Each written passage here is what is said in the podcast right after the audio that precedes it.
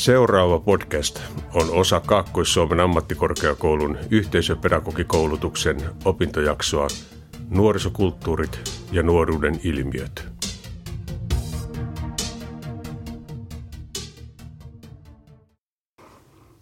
Tiedän paikan kamalan, kouluhammashoitolan. Siellä hampaat revitään, ikenet vain jätetään. Siellä on kaksi tätiä, kummatkin on mätiä. Toinen siivoo hyllyä, toinen kaivaa. Mm-hmm. Tämä ei ole hartaushetki. Tämä on podcasti. Minä olen Rantasen Anu, yhteisöpedagogiopiskelija Kaakkois-Suomen ammattikorkeakoulusta ja pohdiskelen nuorisokulttuurin ja nuoruuden ilmiöt kurssin puitteissa, mikä nuoria naurattaa. Tuo äskeinen virsi, minkä mummi minullekin on opettanut, tosin hieman eri sanoilla, on isompien lasten pienimmille siirtyneitä perinteitä, laulumuunelmia – joita laulettiin salaa aikuisilta.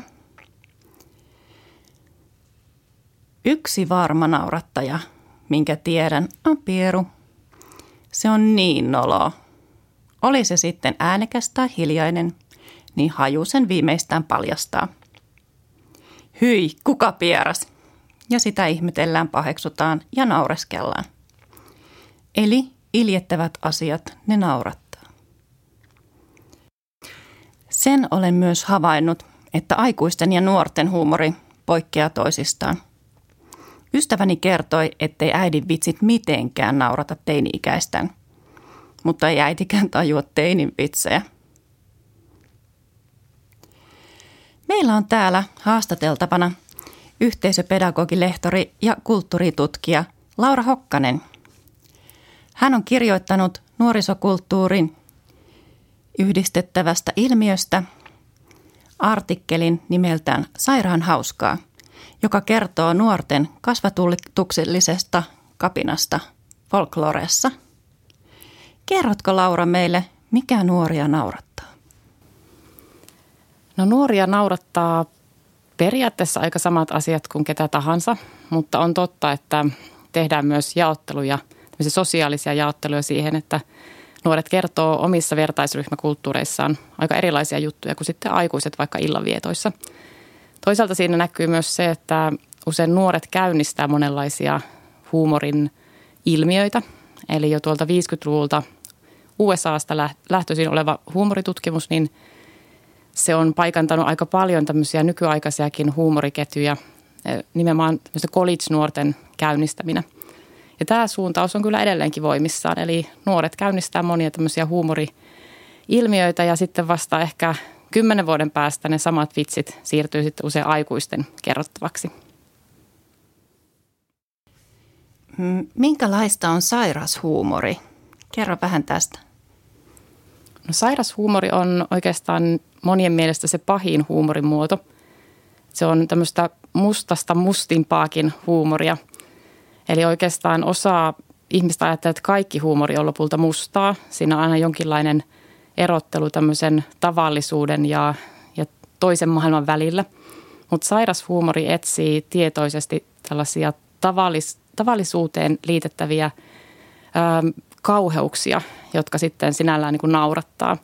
Eli laittaa vaikka kuolema normaaliksi asiaksi ja, ja kun se kerrotaan vitsin muodossa, niin, niin sen kuolemankin olisi tarkoitus naurattaa – tai alistetaan jotain tämmöisiä meidän pyhinä pitämiä asioita, vaikka uskonto tai, tai sitten vaikka lapsuus, vauvat, joku tämmöinen, niin vaikka väkivallan tai, tai jonkun tämmöisen sadismin, miksei vaikkapa mainitsit tuossa alussa näistä tavallaan tämmöistä skatologisesta huumorista, eli siitä, että käytetään ruumiin eritteitä vaikkapa, jolle nauretaan, eli virtsaa tai, tai niitä pieruja tai tai jotain kakkaa vaikka ja sitten sitä laitetaan tämmöiseen niin kuin pyhän asian ympärille ja, ja se sitten aiheuttaa sen huumorin.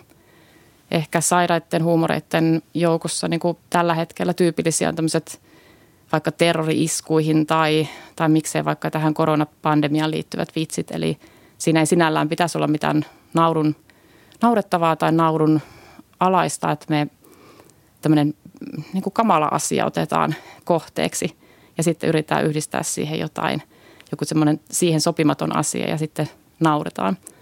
Toisaalta sitten sairashuumori, niin jos sitä lähdetään oikein purkamaan palasiin, niin me huomataan nopeasti, että ei siinä yleensä nauretakaan itsessä sille vaikka kuolelle vauvalle tai ei siinä nauretakaan sille vaikka uskonnolle tai, tai jollekin ihmisyyden asialle, vaan oikeastaan se sairashuumori usein tekee alleviivatuksi sen, että tämä on niin meidän yhteiskunnassa näkyvä tämmöinen pyhä tapuaihe ja ehkä naureskeleekin meille ihmisille – jotka tässä tätä maailmaa eletään eteenpäin. Kiitos. Mainitsitkin tuosta jo mustan huumorin. Mitä voisit siitä kertoa? No musta huumori on varmaan semmoinen nuorisokulttuurien ihan ydin niin kuin tavaraa. Eli kerrotaan vaikka arkipäiväisesti jostain asiasta ja, ja siinä käytetään tämmöistä inkongruenssia eli yhteensopimattomuutta. Eli laitetaan vaikka ö, rukouksen muotoon vaikka joku – alkoholin ihannointivitsi. Voi ajatella, että rukoukseen ei kuulu alkoholi pyhään asiaan tai, tai uskontoon ylipäänsä tämmöinen alkoholismi, niin sitten ne kaksi asiaa yhdistetäänkin keskenään ja, ja se meidän niin kuin nauru on yleensä huvittumista siitä, että me paikannetaan nämä kaksi yhteensopimatonta asiaa toisistaan. Siitä yleisimmin syntyy musta huumori. Nykypäivänä puhutaan paljon meemeistä. Mitä voisit niistä kertoa? No meemit ajatellaan kyllä tosiaankin tämmöisiksi nykypäiväisiksi asioiksi ja ihan ymmärrettävää, että tällä hetkellä on niin yleistyneitä tällaiset internetmeemit, eli puhutaan tämmöistä makrokuvista eli lähikuvista. Ja, mutta jos niin kuin ihan alun perin lähdetään meemien historiaan, niin ne on kyllä paljon vanhempia kuin tämmöinen 2000-luvun internet-aika. Eli tuolla 70-luvulla tämmöinen tutkija Dawkins kiinnostui siitä, että – että mikä voisi olla hyvä kuvaaja sille, että meillä on geenejä, eli ihmiseltä tai sukupuolelta toiselle siirtyviä tämmöisiä perinnöllisiä ominaisuuksia. Ja, mutta mikä voisi olla sitten vastaava nimi sille, että meillä siirtyy myös vaikkapa näitä äsken kuultuja muunneltuja laulun sanoja, niin aina uudelta sukupuolelta toiselle. Ja hän keksi tällaisen sanan kuin meemi, jossa yhdistyy geeni ja sitten samalla kreikan kielen sana mimesis eli matkiminen. Ja sillä – alun perin sillä meemillä tarkoitetaan käytännössä kaikkea, mikä siirtyy vaikka äidiltä tyttärelle tai se voi olla vaikka muotia, se voi olla lauluja, se voi olla tarinoita, melkein mitä vaan. Mutta nykyään sillä aika pitkälti tarkoitetaan juuri sitä, että joku keksi jonkun oivalluksen, johon liittää myöskin jonkinlaisen huumorin tai tämmöisen hauskuuden. Ja näille nykyaikaisille internetmeemeille on tyypillistä myöskin se, että niitä kuka tahansa voi muokata. Eli tavallaan sen tehtävä onkin oikeastaan paikantaa sellainen vaikka ihmiskuva tai kissan naama, josta sitten seuraava voi keksiä siihen jonkun uuden sanottavan. Eli tavallaan tämmöistä ruohonjuuritason vaikuttamista tai kekseliäisyyttä. Kiitos Laura. Tästä tuli paljon asiantuntevaa tietoa.